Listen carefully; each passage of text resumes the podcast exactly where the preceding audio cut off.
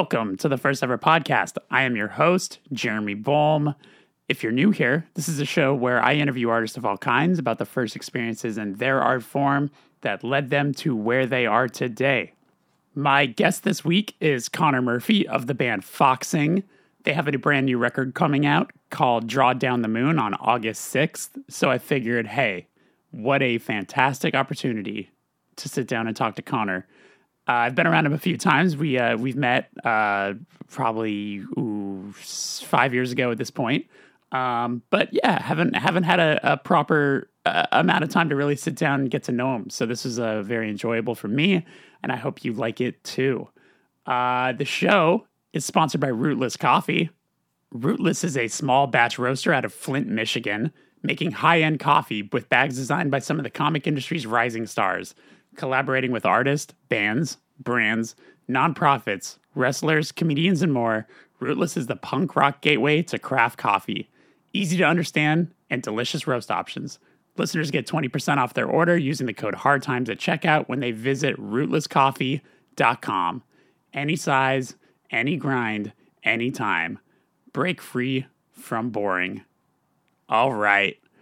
Uh, what else can I add to this before uh, before I let you hear this conversation? Oh, if you haven't subscribed to the Patreon, I would really appreciate that. Head on over to patreon.com slash the first ever Patreon.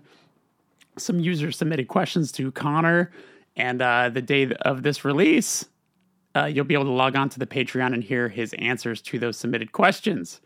And uh, it also just supports the show you know, if you want to throw three bucks here and there, just helps, you know, as as the podcasters say, keep the lights on.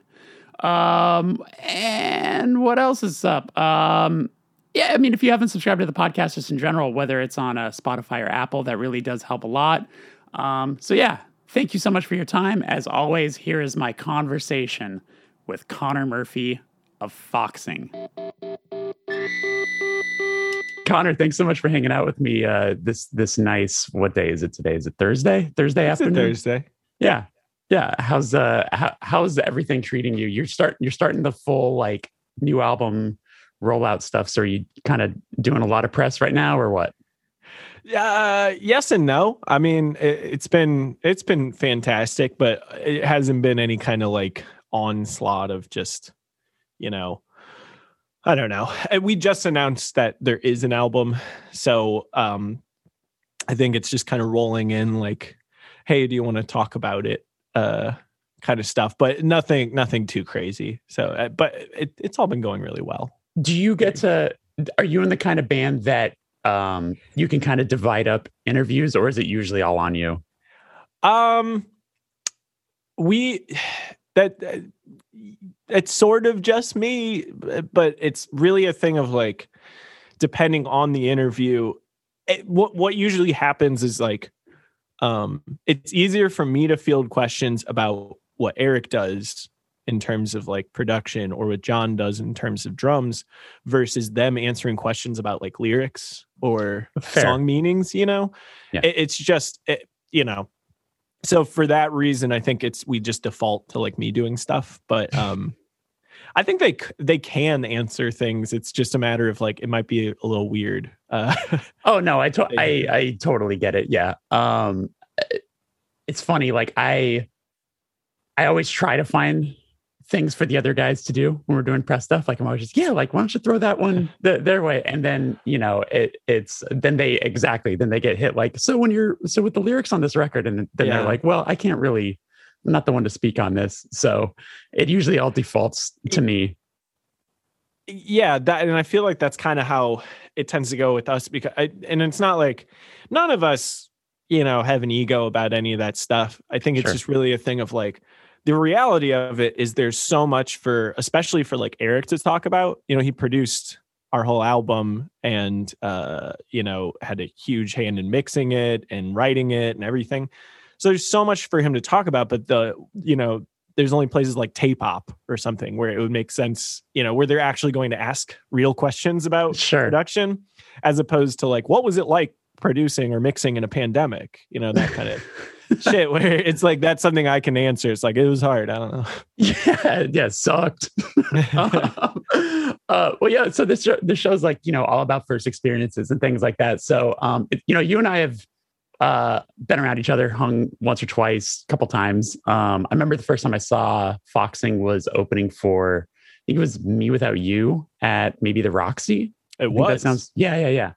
Um, and then uh, I remember we hung at a uh, Riot Fest. That's right. I think that was 2016 because it was the day uh, one of our records had come out. So it was like an That's exciting, right. fun day. Yeah, yeah. I Um, remember it very well because I watched you guys play just one of the best festival sets I think I've ever seen. Oh, that's so nice of you. I appreciate that. That's awesome. Um, so yeah, so ours, um, I know the band's based out of St. Louis. Are you from like born and raised St. Louis? Yeah, like right outside of St. Louis, St. Charles, that's what it's called. But um, yeah, this is these are our stomping grounds for uh, coming up in in the St. Louis music scene. There wasn't uh, uh, we're essentially St. Charles is like a suburb of Okay. St. Louis.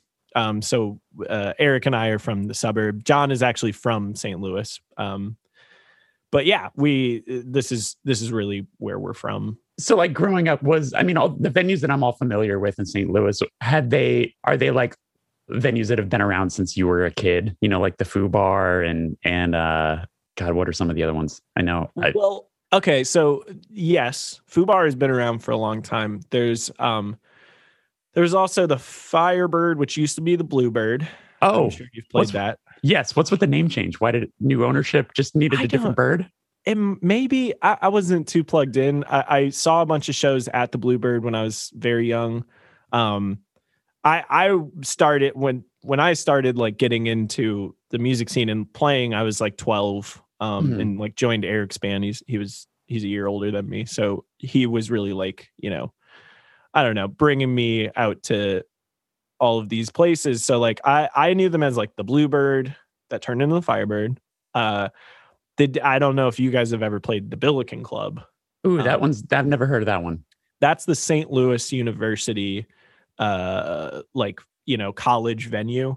That was like a huge. That that's where I saw some of like the best shows I've ever seen. Um, and then, and then there's like you know the pageant, which is like Right. you played there. Um, that's you know we're actually playing there for the first time uh, in August, and it's our first first time ever playing this place. And like I worked there, is like Oh, working wow. the door there and everything. Like it's it's a huge deal that we're doing it. We're very excited about it. Congratulations. Thank you. Uh, I I don't think uh, it's you know. We'll see how it sells uh, ticket wise, but Is it like, like it's still really cool to play it. yeah. Is it like um, a record release show? Yeah, yeah. So we've never sold. It's like fourteen hundred people Mhm. fit in there, so we've never sold that amount of tickets to any show that we've ever done. So we're very, very nervous about it. Um, well, look, you ha- what you have on your side is uh you're ho- you're a hometown hero band. I'm just going to assume that. Um oh, well, that you'd be wrong in assuming that because it's a we live in a really weird city for that kind of stuff. It's like it's Oh. not it's not what you would think. It's not exactly like um, you know, uh, like St. Louis is not our most attended city. It's very weird. Um, mm, Well, oh, but one other venue I was going to bring up to because I Yeah. am genuinely curious if you ever played at Lemp Art Center. Did you ever play there? uh that also doesn't sound familiar, but don't quote That- me. That was like the DIY venue in St. Louis. Um, So it- in our like more DIY early like roughing it days, we I mean we'd always still just play the Fubar because it was like Right. such, you know a smaller venue. They always helped out sure. Like punk punk punk bands. So That makes sense. I mean, Yeah. we I think we were in a world that was just a few years after you guys. Mhm. Um, so when we were doing our tours, it was very basement stuff, like barely any actual like bars or anything. Um, Fubar specifically is like, uh, like yeah, it, it makes perfect sense. It like it works really well for touring bands. Um, but for all, I feel like really, I don't know. That that's where like any kind of um, like emo or like avant garde uh, touring band noise artists and stuff would play. So that was kind of our home for a while. It's a really really weird DIY space until Sure. actually until we started booking shows ourselves at uh like a loft that Josh, uh, our our old bass player, lived at, and like we we made kind of venues out of places. Uh, so we kind of ran like DIY stuff in St. Louis for a little while. Oh, that's awesome. Uh, yeah. w- one one more quick note about why I think your show at the pageant is going to do well. uh, because we're at the end of a well, hopefully at the end of this pandemic, so people are just excited to do anything and go I, anywhere. So I think it's going to be like, yo, Foxing's doing a record release show. I want to say that I was there. I'm buying a ticket. I'm going. Yeah, I, I so hope so. And I, I feel the same way. But as you know, and as everybody that's trying to book shows and uh, plan releases and figure out, you know, how, uh, whatever, it, it is so hard right now because you know that it's a new world. You know, like you know right. that post pandemic touring is like truly going to be like your first tour that you ever do. And it's going to be so weird, but you don't know what type of weird. You don't know if it's going to be like, you know, there's people saying it's like it's the new roaring 20s and it's going to be this huge everybody's going to shows the live music industry is going to blow up.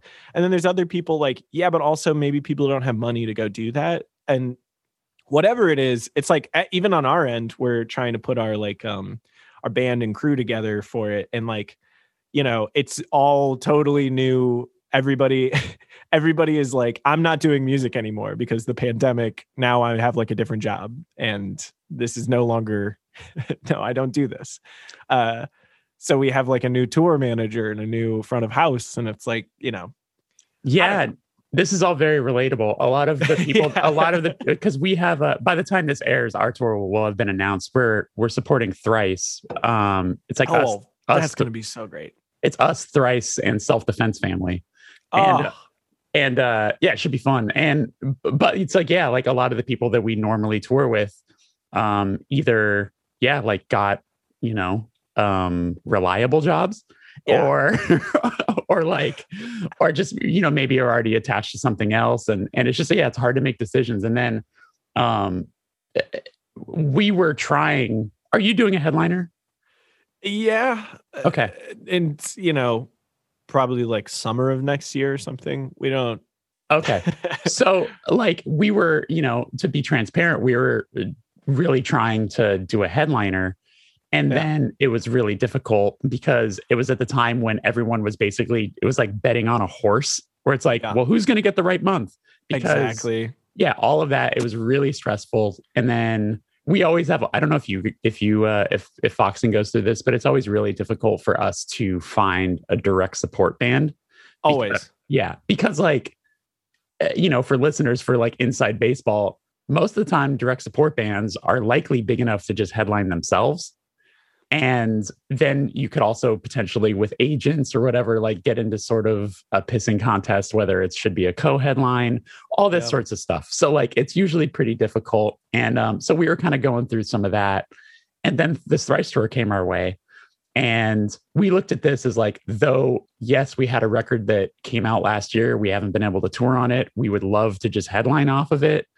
Um, mm-hmm. um, because we don't know what this first time out is going to feel like maybe we should just support and have the pressure off off off of us because we don't that, know how weird it's going to be. That makes so much sense, and I feel like you made the right call. Especially, and it makes me furious. Your record infuriated me. Um, not the record itself, but the just the idea of it. It is my favorite record you guys have made. I think. wow! Thank you.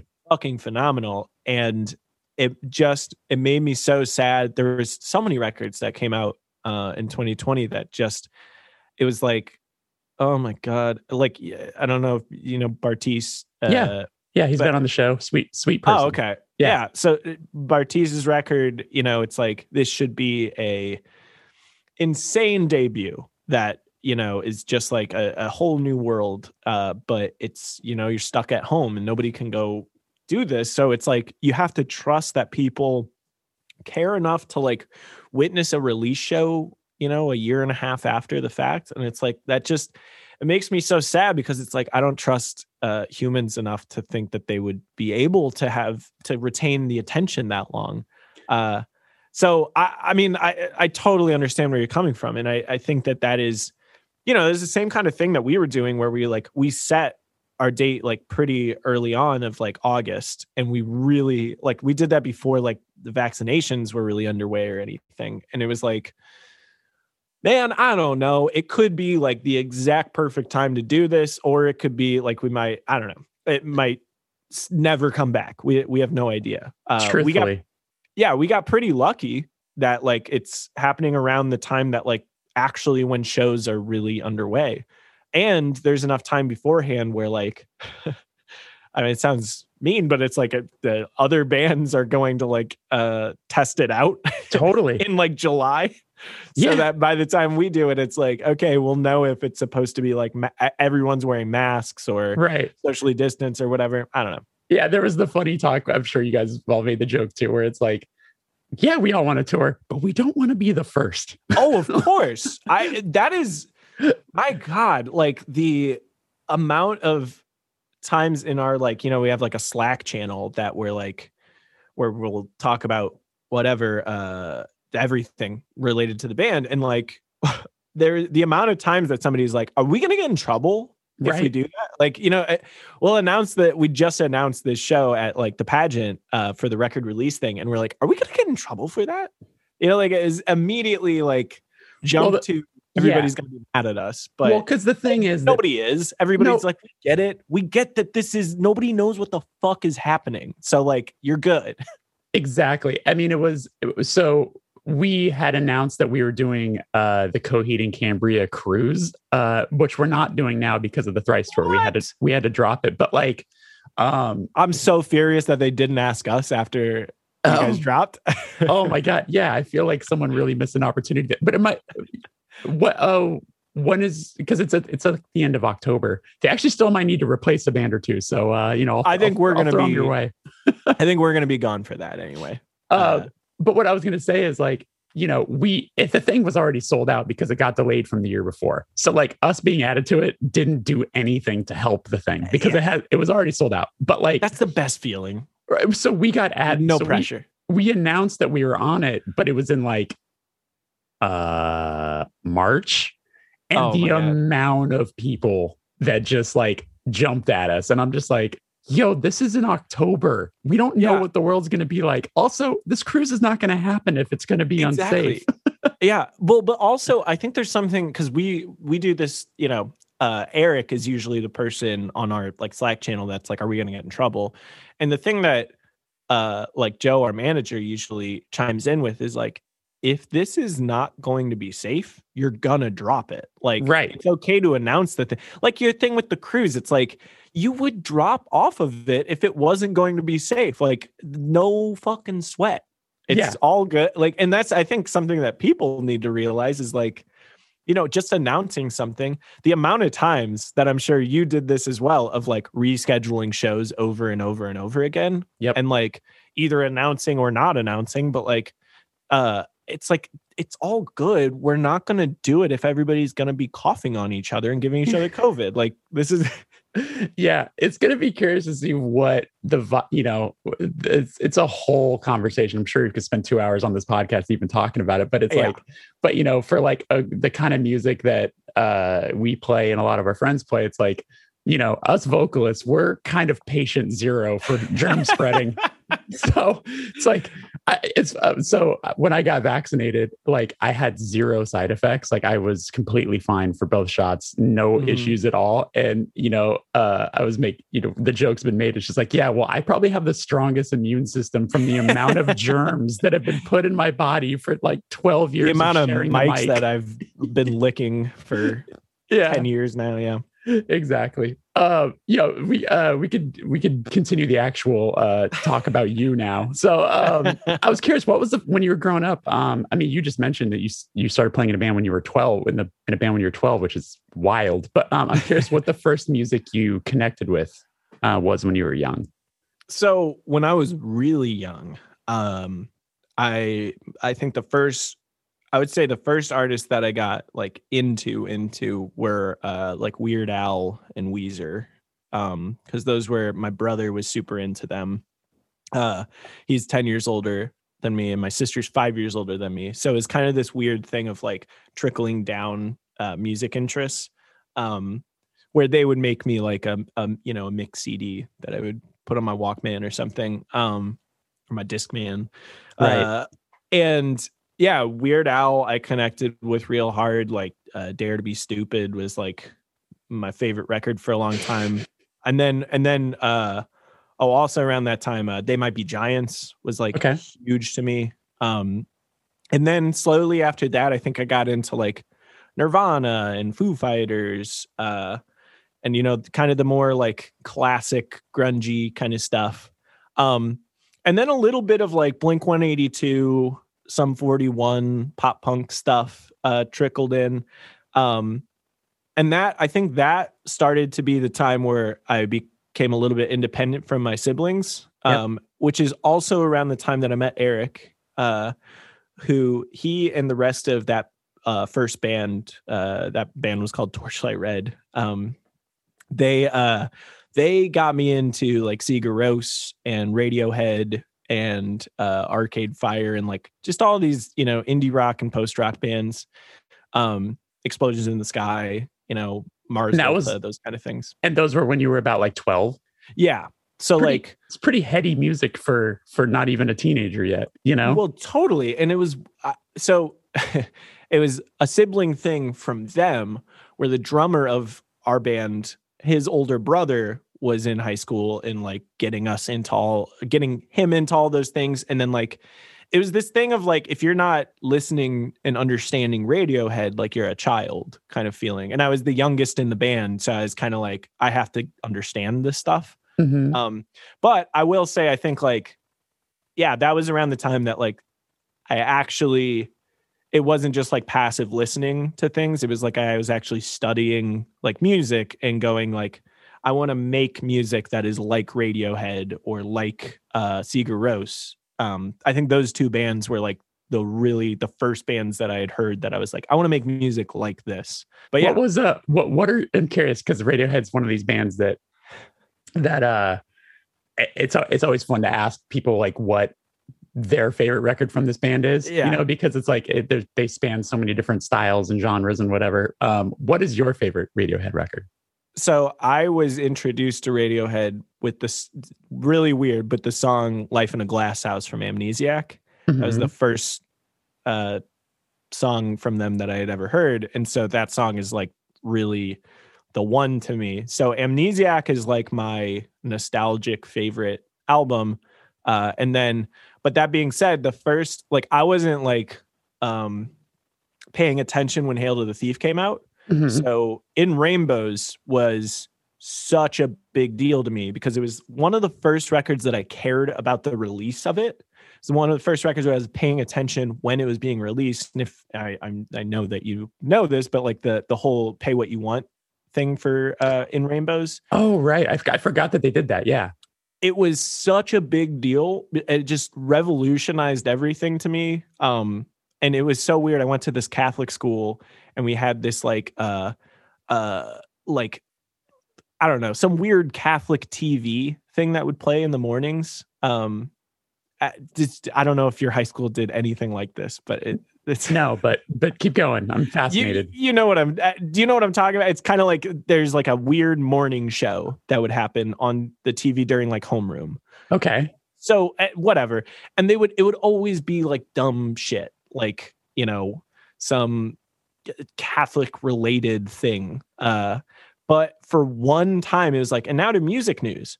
The band radiohead is putting out their record and guess what? It's uh, you can pay whatever you want for it. And it was happening like i was like i know that band. And like looking around it's like no nobody else gives a shit about this. But like that is great like that's how i learned about it.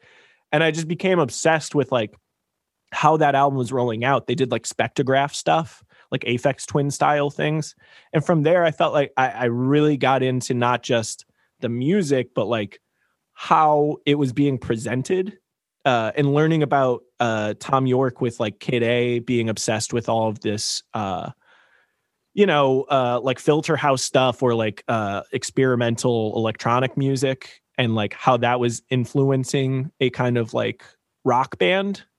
And that's like to this day it's like exactly the blueprint that we follow of like how do we have our you know whatever you want to call it emo rock thing that we do and how do we actually let these other outside influences like really hit us and attach themselves to our music. So I, it was a very that album specifically is my actually my favorite and uh like meant so much to me. Sure oh that makes so much sense and and i can completely see it now that i'm thinking about it with with what your band does how how that trickles in as an influence um because yeah it's like i remember when the first record came out it very much uh it it felt familiar but it felt like band a band doing it I don't. I, I, hate. To, I mean, it sounds blandish, like very creatively, but like you know, there was some. There was something very different about what that Albatross record did. You know, like it. It felt uh, to use the word heady again. It felt very heady for for for the especially for um for that time too. Because there was. I mean, I think like that record kind of came out around the end of um band like bands like Algernon had stopped playing and stuff like that. Like a lot of the more uh, sort of twinkly stuff, but like the fact that there was ele- some elements of that in what you were doing, but it was like way more expansive and it was way more just big, you know? Well, and I think that those bands really influenced us. Those are the bands that we were around and kind of like, um, you know, that DIY scene that I was kind of talking about before of like very like the basement people yeah. that we were around, like Joie, de Vie and like the, you know, Count Your Lucky Stars people. Like, yeah, that was like who we were kind of playing with. And so, in a lot of ways, that was like the sort of the, the core of what we were doing. Um, and then it was the the influences for like the albatross for instance were like um on my end at least i was really into uh wanting to make something that was like Sufjan Stevens, Illinois, Most Serene Republic, uh, like An- um, Beirut, you know, like these kind of more orchestral indie rock things, or Arcade Fire is another one. Mm-hmm. Um, that is that was more kind of like group vocal back and forth kind of stuff, or like kind of like clap or uh, uh you know trump trumpet stuff, orchestral things. Uh, and so that was the stuff that invaded like what we were doing as opposed to all of the other records uh, that we do where it's a different thing that is like what yeah. we're really into at the time uh, so that's I, I think that's like the that was the um like the roadmap for everything we did afterwards uh, totally like we do a core thing and we write like these core songs but then we let all of these other things influence the way that they're actually presented and uh, finished Right. And it's funny. I feel like for some bands that could be dangerous, you know, where like where it's like, oh, you spent maybe a little too much time trying to trying to pile on to what you were doing. But sometimes it works very well. And and I think uh I think your band has been one of the cases of it working very well. I thank you for saying that. I, I think that it's been to our detriment at times and like definitely not worked for us. Um and I think that I, the biggest thing is that I think that we've created an environment for people to say, I like this one record and the other ones I despise. Uh, which is makes total sense. And like when somebody says like, I only like your first record or only like, you know, our uh the last one we put out, Nearer My God, it's like there's a lot of people that are like, I like this one and none of the other shit you've done. And it's like that makes total sense because it's different from the other ones. There is different. We are trying to do something way different. But I think the uh, the reason why it might work the way that you're talking about it is because it's not something. It's something that we did from the beginning. Was like we're never going to make the same thing twice, and we're going to intentionally change it up drastically each time, uh, as opposed to like, you know, I feel like, for instance, like if Touche now made like a let's say like a, a, a poppy electronic album or something you know like that would be so jarring to so many people. And then you would have some people that would be like this is fucking awesome. I'd probably be one of them. I want you to make that record. But like for some people it would be like no fucking way this is bullshit i hate this uh and it's it's, it's kind of like ceremony like how ceremony has Eh, done yeah. something similar. Yeah. Yeah, totally. or even like uh uh title fight doing hyperview sure. was like that was a thing which I love that album. I think is great. Uh and I never understood why people were so against it and so weird about it. Um Because it's, it's, funny like too, because I feel like that record has come around for a lot of people too, which yeah, I think that's when you know that you've really made something special. And I, and I don't know how you look back on, you know, you've, you guys have done, this is your fourth record coming out. Um, So like, do you find, do you take some sort of like weird kind of pride in like when someone is like turned off to a record, but then into another record? Or is it, or is it like kind of like, oh man, damn it. Cause there's something that's kind of fun. You like, you can kind of tell even I'm sure when you're performing live, where you're like, okay, so so, so these people are into this, these people are into this, you know, like it, it- I'm sure it becomes kind of almost entertaining at some point to sort of see which what clicks and what doesn't with people. it's entertaining and there I wouldn't say we take pride in it. I think I take criticism pretty uh tough. Like I I know Okay. that about myself that I'm like uh I'm pretty uh thin-skinned when it comes to like criticism stuff. Um just because I just I think the things that like I I- know how much work we put into things and how much um we care about them and then when somebody says like this is garbage i'm like I, it's hard for me to really I go, like, understand. I think know. anyone would feel anything anyone feels that way. And it's and I'm sure you're like me. It's tough not to read the comments sometimes. Oh, of course. Yeah, I read all that shit. And like I and it's really like I think we do a good job as a band of like uh making light of it all. Um for our second album, we got a review from uh Anthony Fantano.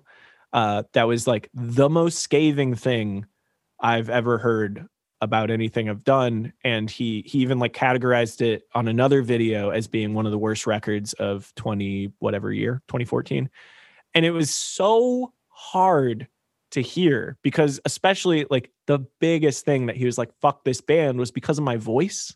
And i was like man like oh this is like and it really bummed us out but it was uh it was pretty quickly that as a band we kind of came around and we were like you know what? He didn't fucking get it. Like it's not even just like he's wrong. He's right on some things it was like I, I think like kind of an intelligent review in some ways, but for the most part, it's like, you know what? He's like referencing all of these post rock bands, and this wasn't a post rock record. It wasn't meant to be. So we're o- you know what? Fuck him. It was like the kind of attitude by the end of it. Mm. And I mean, I'm I'll scream from the from the rooftops. fuck that guy. I, I cannot stand how he reviews bands. And he's been nice on some records. He wasn't very nice on our last one, but like uh I, when I decided I was over it was when he reviewed a mewithoutYou record and and made fun of Aaron's singing voice. oh man, And I'm yeah, like, I'm like, what what that's not critic like that's that's not being a music critic, that's being a bully. So like Yeah. honestly, you know, eat shit and you're Well, Yeah. and, and- and also we got. I think the other thing that we propped ourselves up with, and what we kind of came around with, and this applies not just to him, but to all kind of uh, scathing criticism, whether it be from a journalist or from a you know a comment on Reddit or something. It's the one real thing is like, you know what? Fuck them. We are not like we're not invading your world. We're not on the radio. We're not in your favorite movies or commercials or anything. We make like no money.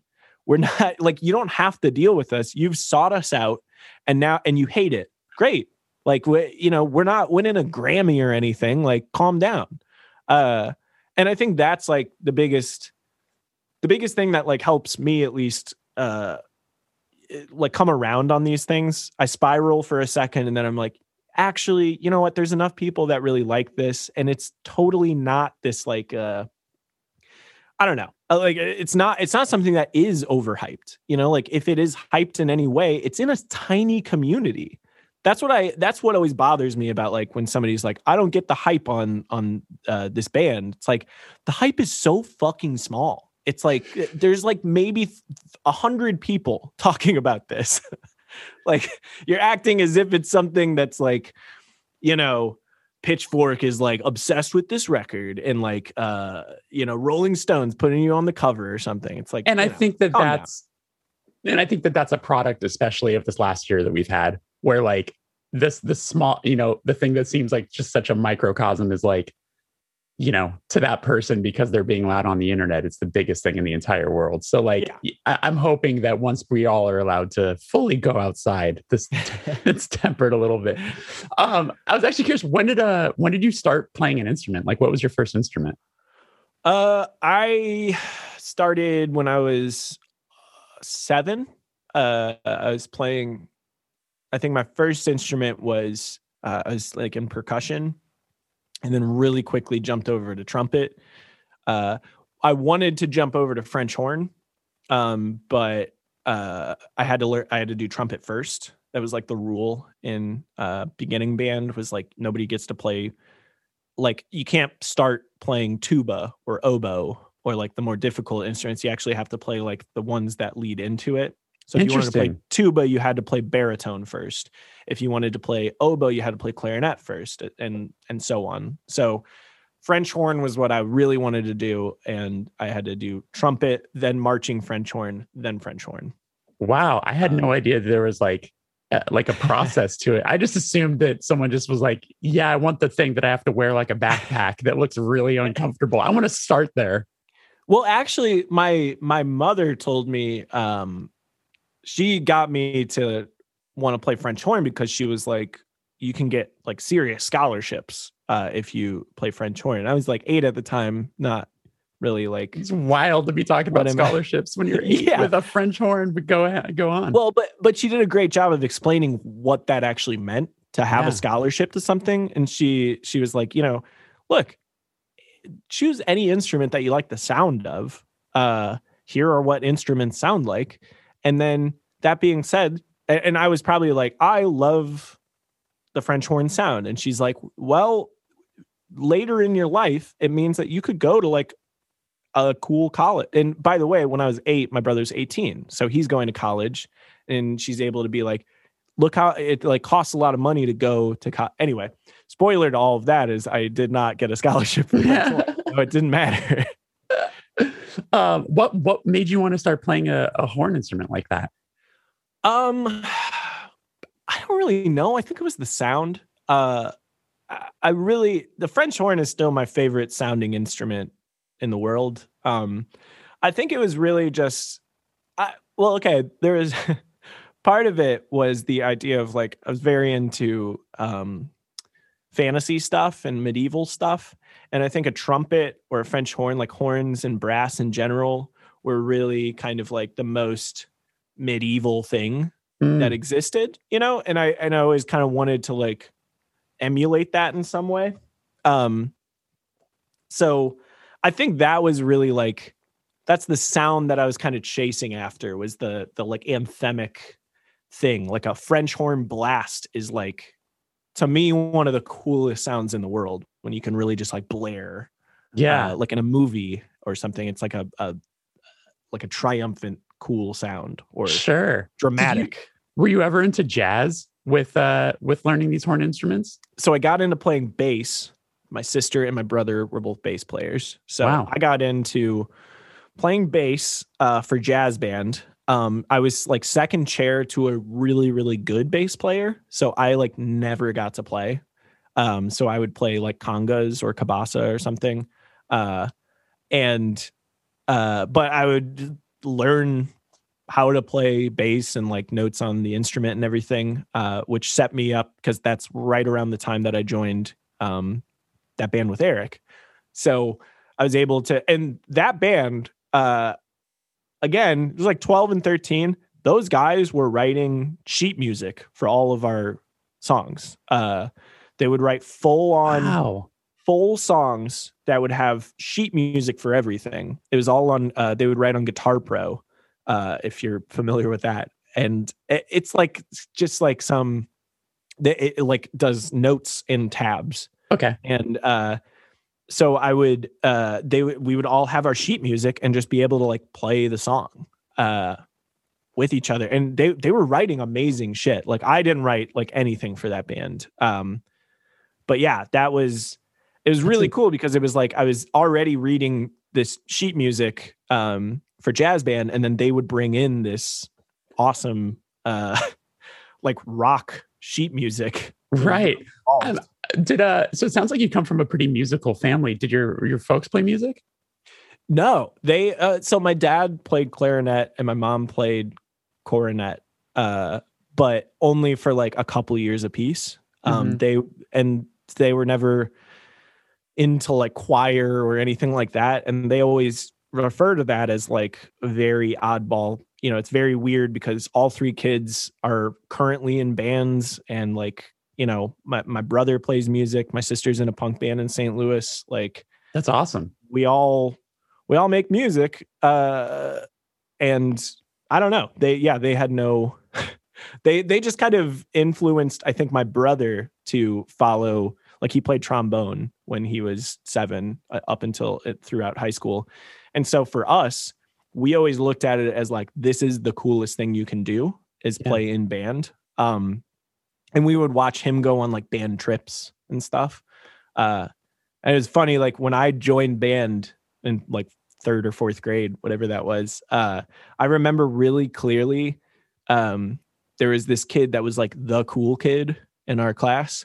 And he wasn't he didn't go to the like band you know signing up for band thing and i like asked him i was like why aren't you what's happening? Why aren't you going to this thing? And he was like band is fucking lame. Like you know like band is uh for losers.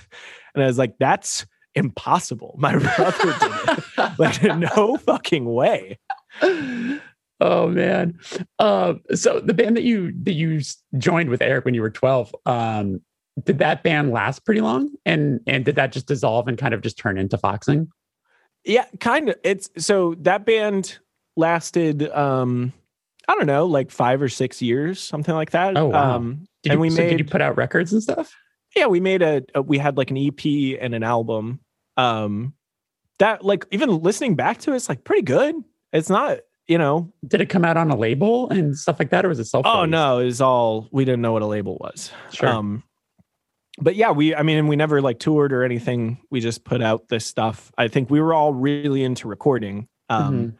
That band was also like just a, a side note of it is like that that band was instrumental and we had a practice where we were like uh you know we should probably one of us should, should probably sing and we all wrote our own lyrics and sang uh, over the same song and then determined that my singing and my my lyrics were the least horrible and that's how i became a singer i really didn't want to do it but like it was it was like we all had to try and then we all decided who was who did like the least bad wow um, yeah that, did you did you vote against yourself were you like i oh, think oh, it's sure i i guarantee I was like, that's probably not me. I don't want to do it.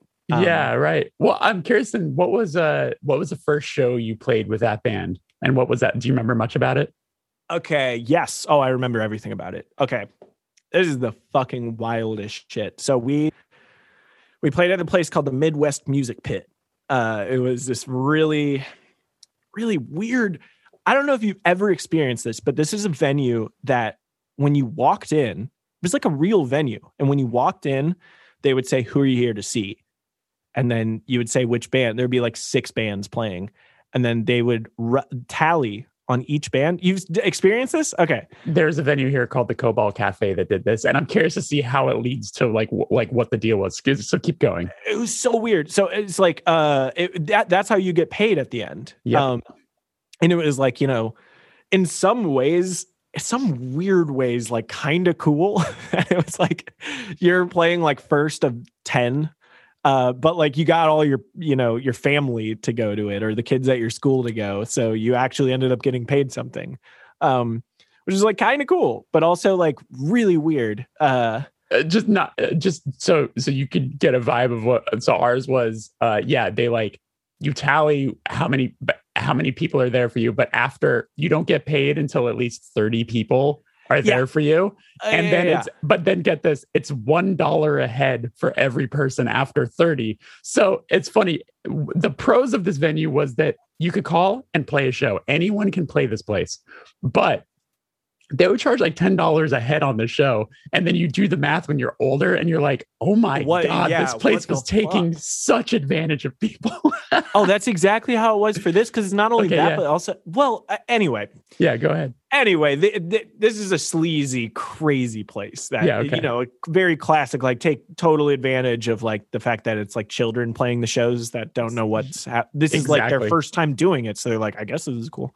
Exactly. Um, but we we practiced for like two years before we like actually did this. And we had so many songs and we were like always like the first show we play is gonna be fucking amazing. We're gonna Mhm. put everything we have into this. So number one i uh we played the song but part of it was we brought a full organ onto the stage.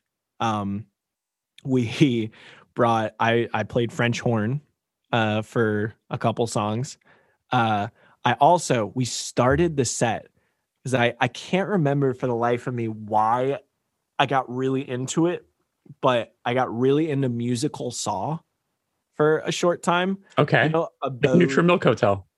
it was neutral milk hotel definitely i never placed it but that is exactly why i was into it that, sure.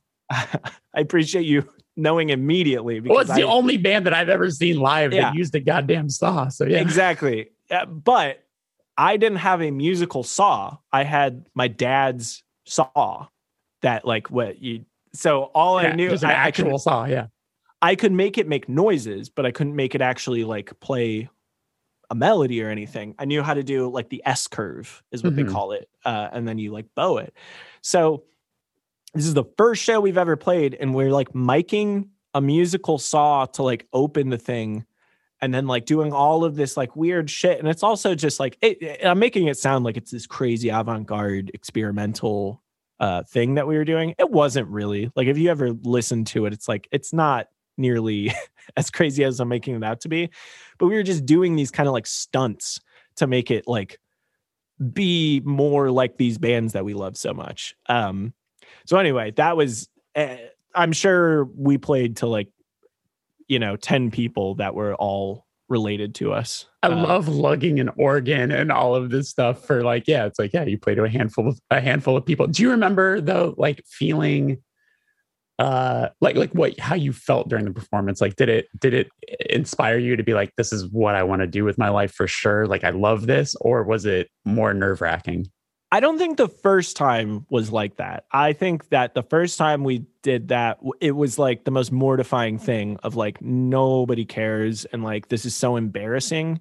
You know, especially when you do something like that in front of like your family. It's Mhm. kind of like, you know, uh them at, like you know like it, it's like I, I, it's like somebody's parents are like, "Man, you guys totally rocked it." And you're like, "Oh my god, I feel like such a loser right now." yeah. uh, but eventually it's like i think once we started playing um at, not at that venue but like when we started playing at like the lemp arts center it was you know this diy place where it's like you know you're surrounded by like uh like kind of punky people that are just like really into it and like moshing and uh just kind of like screaming lyrics back at you or whatever um and once we got to that point i think that's when i was finally like okay i actually really love this. Sure. uh, the time before like in between those two things i think i was way more just obsessed with uh, like writing and recording stuff.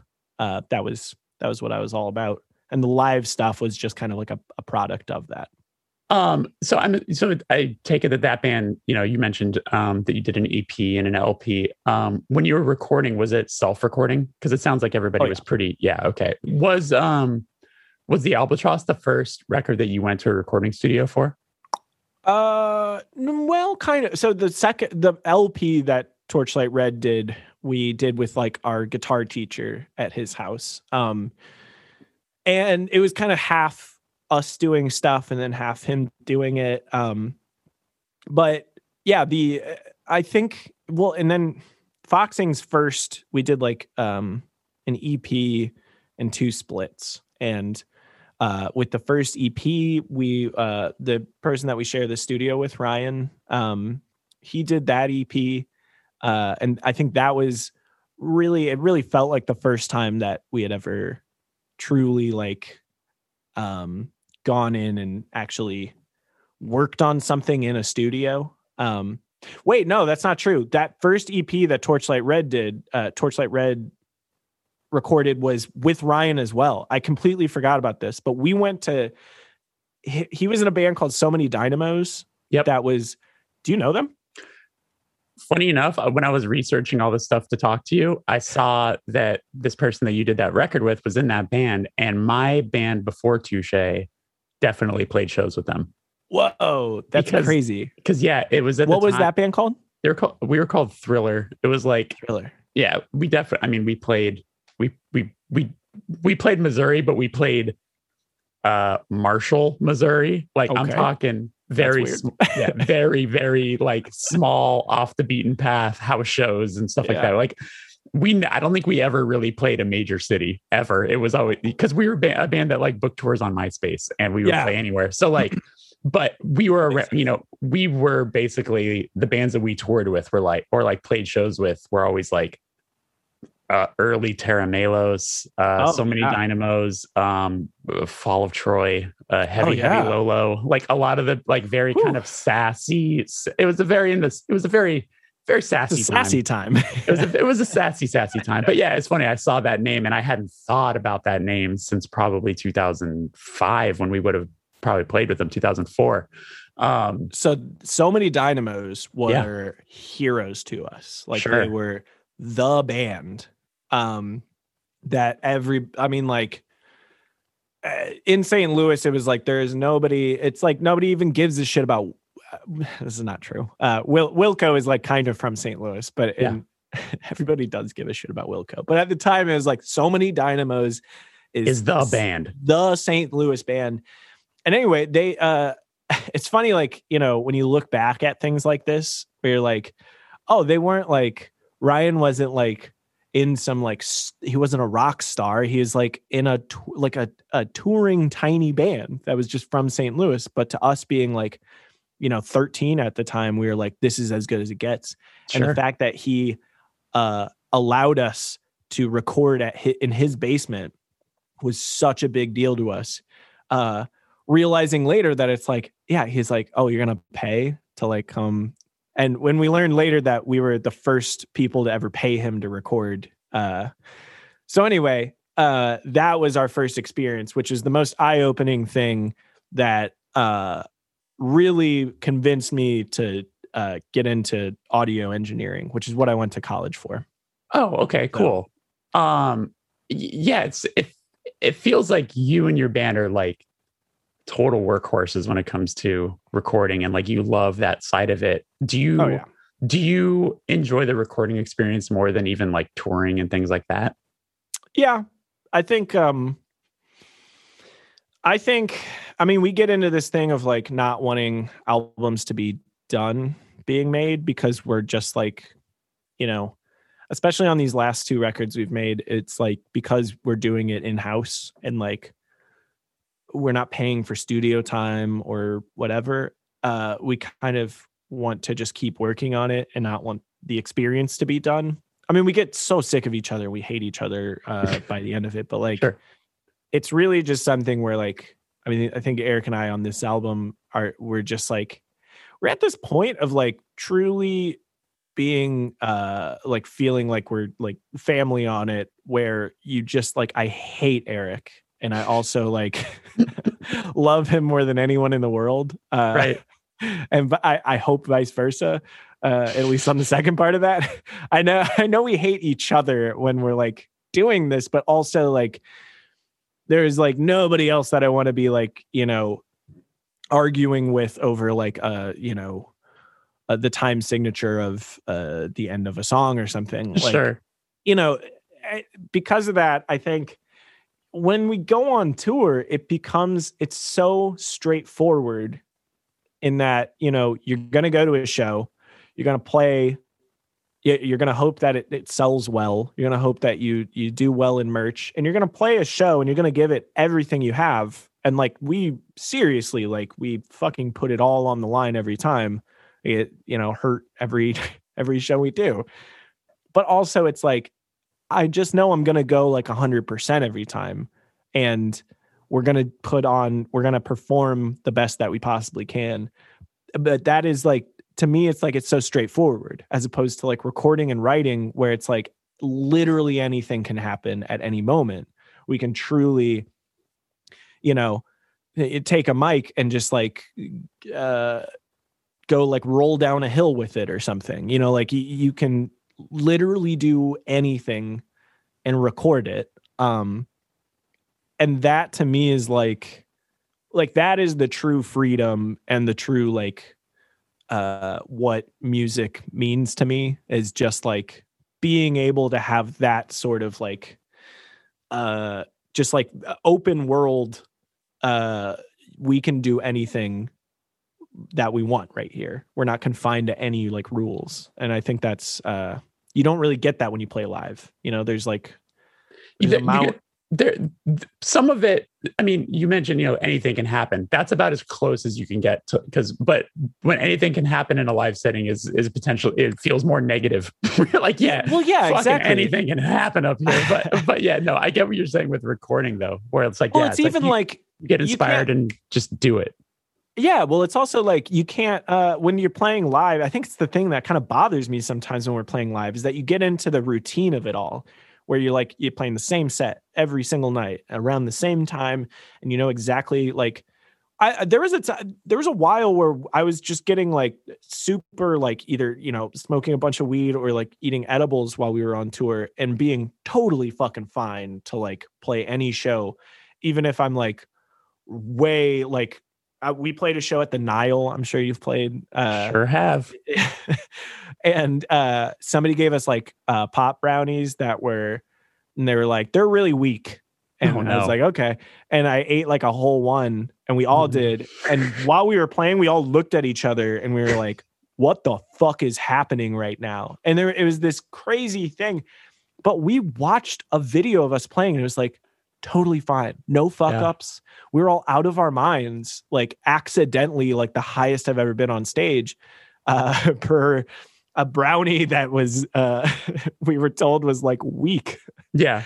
But anyway, it was, it was, it was, uh, it was Mesa week. yeah, exactly. but it's like, uh, I think that that to me is a negative where it's like because you, are on autopilot. I understand exactly. Like being on autopilot is just it just keeps happening uh, whenever you go on tour for long enough. And especially like when you get to the end of an album cycle where you've not only played over and over again on a tour, but like you've played tours that are like the same fucking songs over and over again. And I it's just ask, something, yeah. I, I want to ask you about that actually, because we we've sort of had this conversation within ourselves because uh, you know, obviously putting out a record when we couldn't do anything, um, you know, and as you mentioned with attention spans and stuff you know normally we've been taking three three years four years between records now now we've started to be like should we start writing a new record? And part of the mm-hmm. conversation is like i feel like you need to exhaust the record that you just did before you go do a new one. That's like kind of a i mean and no one's disagreeing. We're all you know kind of seemingly on the same page but it's like you have to learn everything about that record you've done by playing it live and making yourself almost sick of playing those songs to be like, now I'm inspired to go write, as opposed to like, do you want to just write?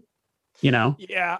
I I am um I think I'm like the bane of Eric's existence with this exact thing because I think Eric would entirely agree with you. Uh, I mean, we've had a conversation where Eric's like, I'm fucking tapped. Like, I can't do, I can't write more stuff right now. Um, and for me, it's like, we got to go, you know, like yeah. we're, this is like, you know, we're at a point in in the music industry where like nobody fucking cares about like how good a thing is. They just want it like more all mm-hmm. the time. Like, you know, we put out a song we put out a song that uh, we we made a music video for that's like animated and it's rotoscope animation which i learned how to do for this video and it we put 400 hours into this thing it was like months of work and it what it did when we released it was about as much as like a tiktok would do because people just like seemingly just don't give a shit they just they're just like yeah okay that was cool but like where's the next one uh Music And- videos in general are kind of that conversation now where it's like Yes. you you're the amount of plays you're going to get on an expensive music video will not even come close to the amount of plays it's going to get on Spotify. Exactly. But what I'm ramping up to here is Yeah. really that like I am wrong with everything that I just said. Like Yeah. I I think it is the truth that people are that way, but that should not affect us as musicians. Like Mhm. I, I'm sure you saw like everybody freaked out about it. Like the Spotify CEO saying like artists have to put out an album every two years uh, Right, or else like they're fucking up. And it's like that is the way that my mind operates when I let it. Um, I'm like, we got to go. We got to do more. We got to just like before this one's even out, we got to make another one. Uh, but I'm fucking wrong about that. Like, it's what you just said is like the fucking truth. Like, you gotta, you gotta exhaust that to the point, especially for a band like us. Like with everything I was saying before about like letting other things influence us. It's like we got to get this one out of our system so that we Mhm. can let the next thing happen and 'Cause it starts- It's like wh- whether you know it or not, it's while you're on tour or whatever playing those that record, it's like it's already gestating. What the next thing is coming is already sort of gestating in you because exactly. because you you're learning because as when I just when I talked to Pat uh, Flynn the other night, we're at one point we talked about about how an album I, brought up how like I feel albums live in four different worlds because there's um, the world in which you're writing it, the world in which you record it, the world in which other people are now being able to hear it when it's released, and then the world in which it's being performed live. And all four of those experiences are very different. And you learn something from each one of those, which then you can apply going forward. You know? I totally agree. And I think like um of those four things, I feel like especially the uh and I I, I feel I want to ask you this, like that that last one, like the way that you perform it in front of people is so important to like actually experience with a record.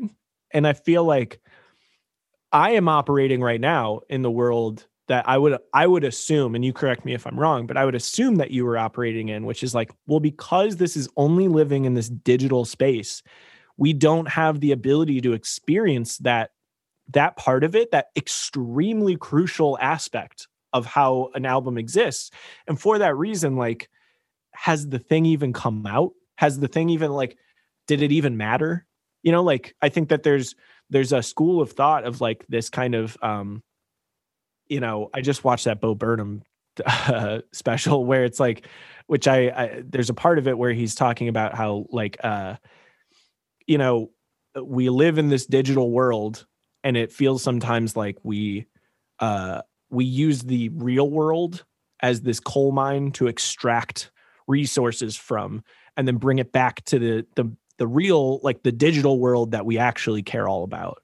And for that reason and it's like that is how i feel because we can't play shows because we can't interact and actually perform and everything. And i think it's like i think it's poisoning me to a point where i am like that's why i'm like i'm breathing down eric's neck and going like we got to make something man. Like you know this isn't going to matter. Like it's just going to be like a tweet. Nobody's going to care a day after it comes out. And it's like that's just not true. It's just a matter of like it's Yeah. like a quarter of the experience of a record is missing right now Yes. It's funny. again i just said so much but i was No, no, say, you're is total- that how you felt about lament Yeah, yeah, it is. It is. And even when I interviewed uh Julien Baker, it was like right when her record had come out. And we were talking, I mean, we were bonding over that same thing where it's like, the, yes, the record is available to people right now, but it's not, it hasn't been experienced yet, you know? And it's a whole other thing. And we, you know, all we have, all of us are collectively in a club together where we're, you know, like we're all in this like kinship where it's like, you know, I really hope that by the time we get to tour, that people do come out and let this album have the life that it, you know, we feel it deserves. You know, I agree. I mean, and I think like, you know, if everybody was actually as uh I think if everybody was on the same team the way that I feel like they should, I think it would be up to artists that are like currently releasing stuff to actually like bring out bands from that time. Um like I, I would think like, you know, for you guys and for like Bartees and Julie and like uh bands that are actually like releasing something in the moment would have the kind of like I don't know, like the decency to go like you put out this amazing thing and never got to tour on it. Like you get the fuck out here. Let's like let's really show them because Yeah. like you know it's it, going back to the thing that you were saying about like thrice uh you know not knowing if uh people are going to really like want like this is like the album Yeah. just came out kind of thing it's like i think that that is an amazing thing that like you know thrice is bringing bringing you out uh and like i, I mean i don't know if Thri- does thrice have a new record coming out that might not be it Uh, I think they, I'm assuming they have. I think they've recorded. I think they're going to have probably something out by that time. Hopefully, I'm not spoiling something for Thrice right now. But I'm, Oh, I'm- yeah. I'm- I, have, I have to imagine if they've announced a tour that they have something. But hey, maybe they won't. I don't know. Um, yo, actually, uh, because yeah, you know, I've already I've already eaten up an hour of your day here. I wanted to just really quick ask, um, because you did the second record with Matt Bayles and the third record with Chris Walla. Uh-huh. Um, were you was was that an interesting departure from like doing everything yourself to work with these other people? Yeah. Yeah, it was. And I think um I'm so glad that we did work with uh Bayles and then Walla and then uh Eric just did it on his own. And uh John Congleton mixed it. Uh mixed This new one? this new one, yeah. Oh, And awesome. so- Man, he's he's awesome. He's incredible. Uh but with all of them, it's this weird thing where it's like they're all so so good and every single time it, it was this crazy thing of like um i mean the albatross was just like kind of cobbled together. Uh ryan so many dynamos ryan wasoba uh worked on he mixed it and like was a part of the whole recording process and everything. Um but it was so like you know just truly like cobbled together like uh record wherever we can for Yeah. no money. Um but anyway like dealer we uh working with bayles was incredible. He did everything Yeah. a producer engineer mixer uh that and then we realized like well we do want to have a heavier hand in actually recording. So on uh uh near my god eric co-produced it with walla and then walla mixed it. And then then we said like well actually eric is kind of just capable of doing all of it. Um but let's let's save mixing for somebody else and especially we got congleton so we are like well, let's definitely do that Yeah. uh and then from this now we realize like we actually want eric to mix it too like you know it's but it's slowly transitioning to the point where it's all self-sufficient yeah. while learning from each of those people along the way we learned insane things from each of them uh sure. that got us to a point where now it's like in full confidence like yeah the next thing we do it's like eric is going to produce an engineer i'll be engineering uh eric will mix it you know like we'll be able to really it's all going to be like in this room essentially um Did uh did you do something with Andy Hull on the new record? yeah so I remember him talking about that. Yeah. So first it was like I was showing him we did a tour with him uh with him with Manchester uh and him. uh but uh for that mean everything to nothing tour. Um Oh, that's right. That's the last time I saw you because we both played that same uh North Carolina. that's right. That was you know what? It might yeah. I think we were playing at the same time and I was able to catch La Dispute set. I think that's what it was. Um That makes sense. but uh the yeah so during that tour we were uh i was showing andy demos and lyrics. We were talking about it and and at one point i was writing this song that was it's like the second song on our album and it was written about this guy john franzese jr who is like a mafia son like a the son of like the mob boss in new york. Um and I was writing it because he was like he essentially wore a wire and got his dad uh, in put in jail uh, Mhm. because the um, like the FBI had all this stuff on him. It's like a real story, and I was writing. It was like one of the first times I ever wrote like an actually like straight up kind of an attempt at like a real somebody else's story, and I was really struggling with it. Um, because I was doing this thing where I was like trying to write like a Machiavelli inspired thing, like trying to combine the Prince by Machiavelli with this story. Um, it was really weird, and I didn't have uh, a true like.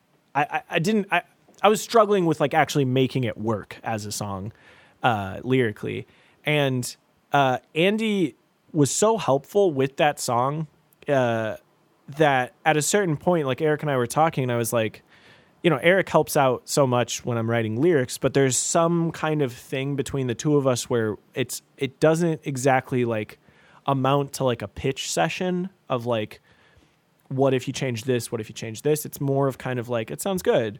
It's like it's kind of the same way that we work with uh, when he's writing guitar because he's a far better guitarist than I am. So like anyway, what we talked about was like, what if we brought in Andy to uh, help with like lyrics on this? And we asked him, and he was immediately like, yeah, definitely. So uh, we would have these Zoom calls. Of course, this started like we came to that conclusion as like the world shut down. Yeah. So we were having these Zoom calls uh, until a point where we were like, because the plan was always go to Atlanta and uh, work on stuff in their studio. Um, and finally, we got to a point where like everybody test got tested and like we all quarantined ourselves. And then Eric and I went to Georgia to like uh, we were planning on being there for I think like four days and ended up being there for like a week and a half. Um, and we just every day we would work. Andy and Rob would come in and work on stuff. Jamie, who uh, runs the studio, was there the whole time. And then they would all leave, and Eric and I would just be up all night, just like messing around with stuff and working on songs.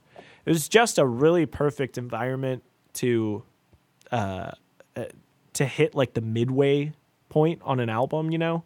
Like when you've written the initial ideas for the songs and you've really got them in a place where it's like, okay, I think these are good, but like these songs aren't in any way done. Right. It's the perfect midway point to get from there to like, and now it's just about cleaning everything up and making it really work. Sure.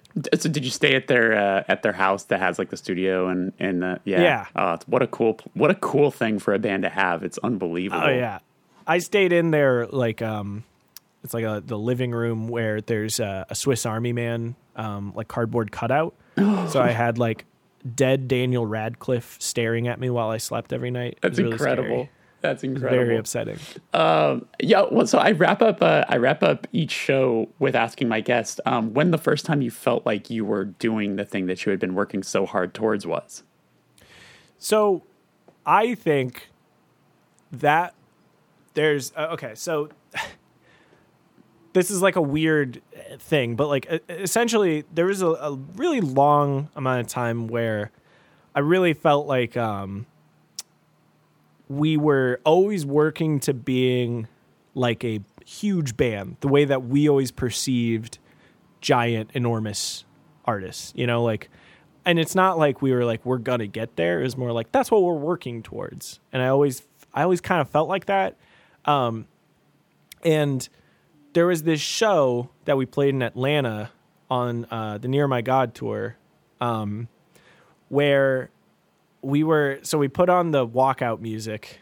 Uh, this is like a sold out show at the Masquerade. First time we'd ever uh, done something in Atlanta that was like this uh, good. And we put on our walkout music, which is uh, "Only Time" by Enya, and uh, and like the lights go out, and we heard everybody like you know uh, applauding and everything and as we walked out onto the stage it like it was the first time and like this doesn't happen frequently at all but it was like the first time for sure that the screaming from people when we walked out actually like hurt my ears. And it was the most like it was frightening and exciting and insane. And it like in that moment it really it wasn't until reflecting on it a little later like in the moment it was so jarring and upsetting and like cool but uh reflecting on it later it kind of like put this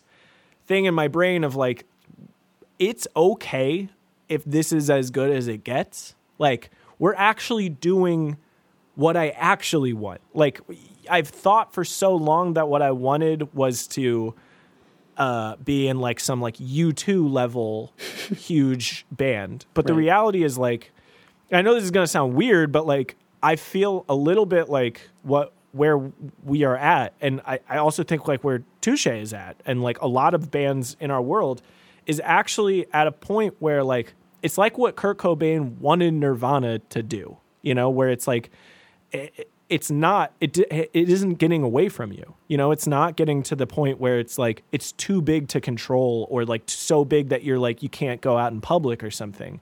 It's actually the thing that he wanted, which was like more like Dinosaur Jr., where you're like it's something to me it's like I finally became like okay with the idea of like actually where we're at is like maybe doing like being uh inspiring to like younger artists to make music um as opposed to being some kind of like household name that everybody knows which is what i thought i wanted for some reason.